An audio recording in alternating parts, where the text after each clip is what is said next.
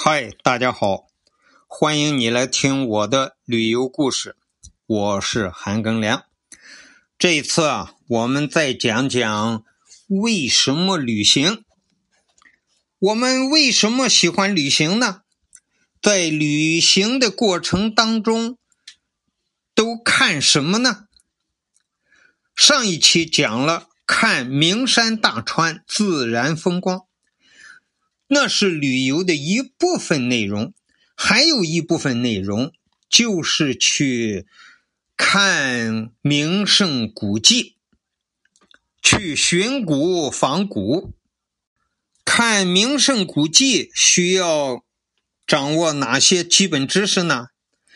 历史知识是不可缺的，和历史相关的还有地理知识。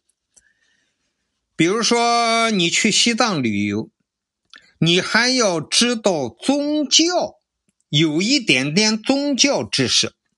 西藏，它是信什么教呢？信藏传佛教。既然是佛教，自然是和别的佛教有相似之处。但是，藏传佛教还有和其他佛教不同的地方。有他自己的特点。去西藏旅游，你得知道藏传佛教的宗教领袖达赖班禅。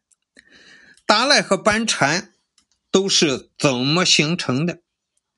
是吧？当达赖或者班禅去世之后，他们有寻找转世灵童的那一套程序。这些事都是怎么进行的？以上这些呢是宗教知识。那么西藏的历史呢？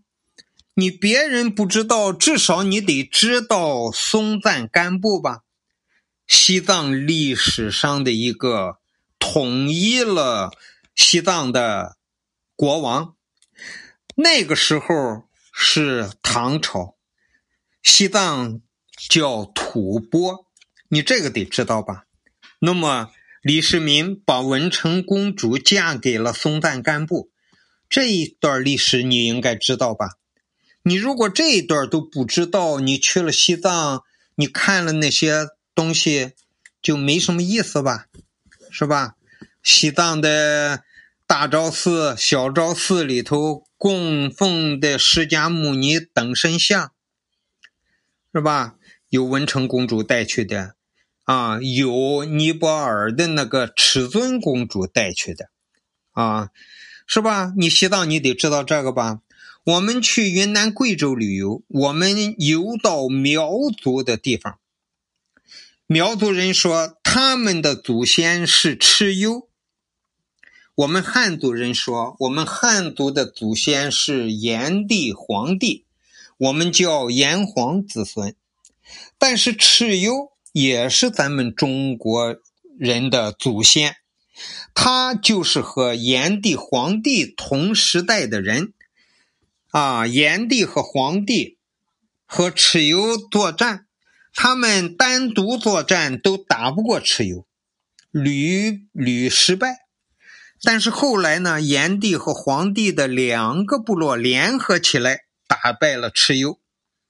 然后把蚩尤的这个部落追赶，他们这些部落就往西南逃呀逃，一直逃到今天贵州、云南、四川的一部分地方，啊，后来就形成了今天的苗族，还有其他一些少数民族，啊，到。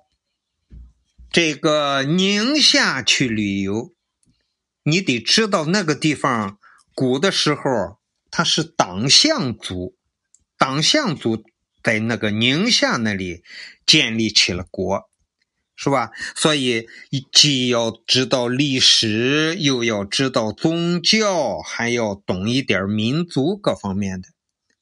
那么关于民族英雄，你总得知道吧？比如说我们。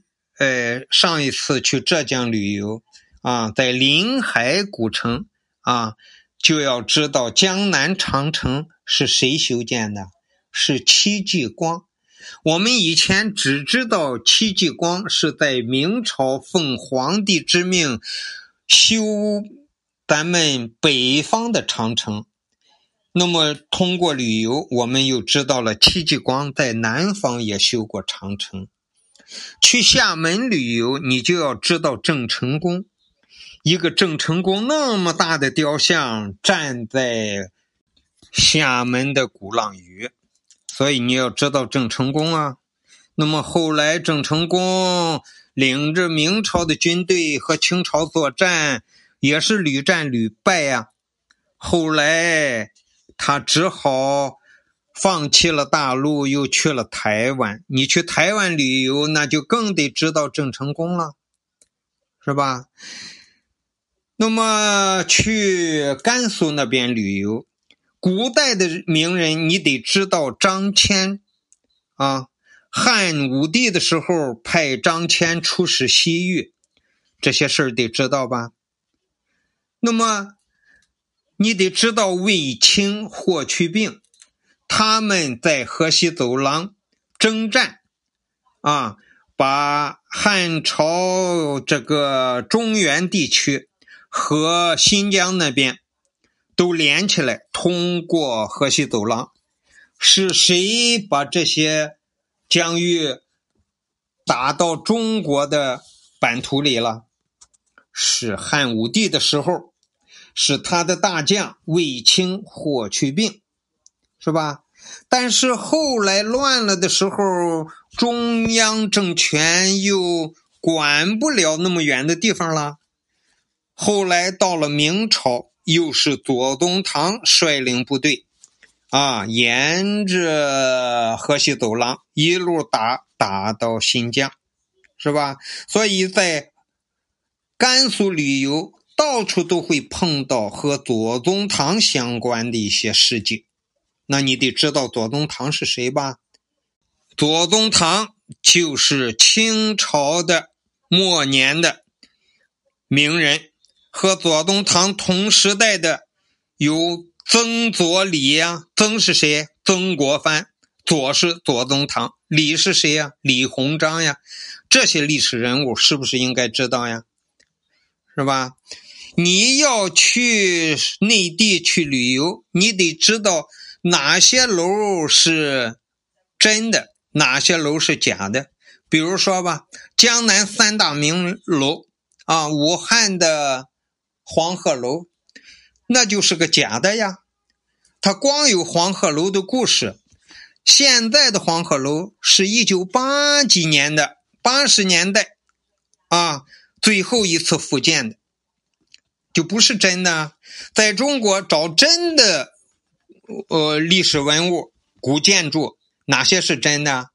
山西的悬空寺是真的，六百多年历史啊，应县木塔。山西的那是真的，是吧？你要去南昌旅游滕王阁吧，你得知道王勃的《滕王阁序》呀，是吧？这些历史名人啊，你经常会碰到啊，什么李白、杜甫啊、苏轼这些名人呀，是吧？所以历史呀。你必须要知道一些历史、宗教啊，呃，文学得知道吧？古诗词你得知道点吧？所以这个样你旅游起来，你才是呃非常高兴的，非常有内容。我曾经陪一个懂书法的朋友出去旅游，走到每一个地方，他一看见那些书法名家写的那些字儿。刻成了碑，他就兴奋的不得了，全把它拍下来。米芾的字儿啊，宋朝的大书法家是吧？米芾你得知道呀，啊，颜真卿的字儿是吧？颜真卿，咱们中国书法界的正楷的代表人物啊，颜真卿、欧阳询啊，赵孟頫啊，还有柳公权是吧？你得知道这些人啊。你知道的越多越好，对吧？所以这个会书法的人对这些碑刻上的字儿就特别的感兴趣。我们还拍到了苏轼写的碑，拍到了岳飞写的碑，多好呀！旅游的兴趣就是从这儿出来的。说到一个历史的典故，你知道，你就会很高兴，很有很兴奋。你要不知道，就这么一个亭子，一个楼阁，就没意思了呗，是吧？你要是游到九江，有个浔阳楼，你你要是能知道宋江在浔阳楼上题反诗“怒杀阎婆惜”这一段水浒》里的故事，你不就对这个啊？在九江游起来，你就很很高兴吗？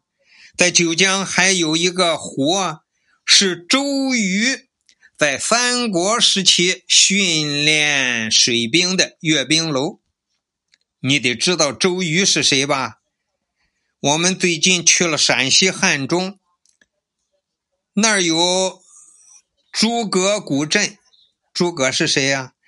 三国时期大名鼎鼎的诸葛亮呀。是吧？汉中还有什么历史名人啊？刘邦。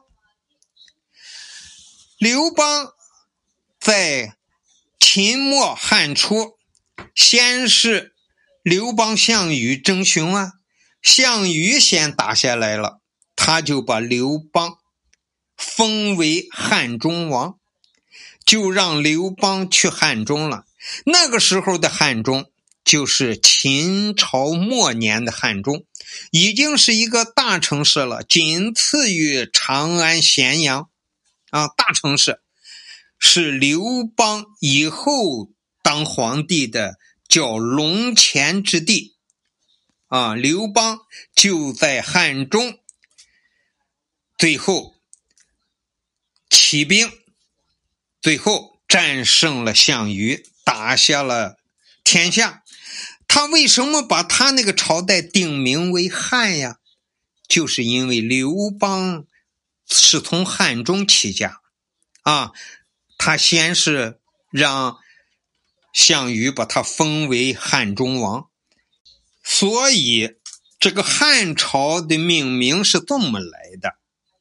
那么咱们都叫汉族人，说的是汉语。我们写的是汉字，这个汉是怎么定的呢？就是从汉中这儿来的，啊，以前我们民族不知道我们这个民族叫什么名啊，我们说的这个语言也不知道叫什么语言啊，我们写的这个字儿也不知道叫什么字儿啊，最后都定名为汉。我们是汉族人，我们说着汉语，我们写着汉字。这一些，这个汉字从哪儿来？就是从汉中这儿来的。这是我刚刚从汉中旅游回来，所以对这个汉，对这个汉字，对这个汉中就有特别深的印象。哦，汉中，你玩汉中就得知道刘邦啊，就得知道韩信，然后得知道诸葛亮，是吧？最后就说到我前几期刚讲的福州的历史名人，是吧？首推就是林则徐呀，啊，然后有左宗棠、沈葆桢，啊，严复、郑孝胥，啊，正面人物、反面人物都有啊。郑孝胥是最后做了伪满洲国的总理，这算是汉奸，反面人物吧？那么那些都正面人物，是吧？啊，还有啊，林纾、林琴南，中国著名的翻译家，唯一的一个不懂外语的翻译家，啊，翻译了一百多本世界著名作家的著名小说，啊，工致巨伟啊，这个林琴南可不得了呀！但是我的观众里头有不明白的。他给我留私信说，人家别人会英语的翻译了，他光记，他是个记录家吧？我说你太贬低林叔了，啊。所以啊，你得知道这些历史人物啊。林书、林琴南是中国著名的翻译家，他翻译的小说功不可没啊。不仅仅是记录，不会外语还能翻译，这是一个奇人呀。这个林书的中文功底，尤其是古汉语的功底，是相当的深厚啊！啊，这咱们中国的名人。好了，关于旅游的另一个内容啊，名胜古迹，我就说这些吧。要再说下去还很多呀！啊，你看到的一个寺庙，你得知道有什么。故事啊，那个西安的大雁塔，你得知道唐三藏去印度取经，就是《西游记》那个故事啊。他真有这么个人啊，唐三藏啊，玄奘大师上印度取经回来，就在这个西安大雁塔里头翻译日本的经文，他率领着一帮。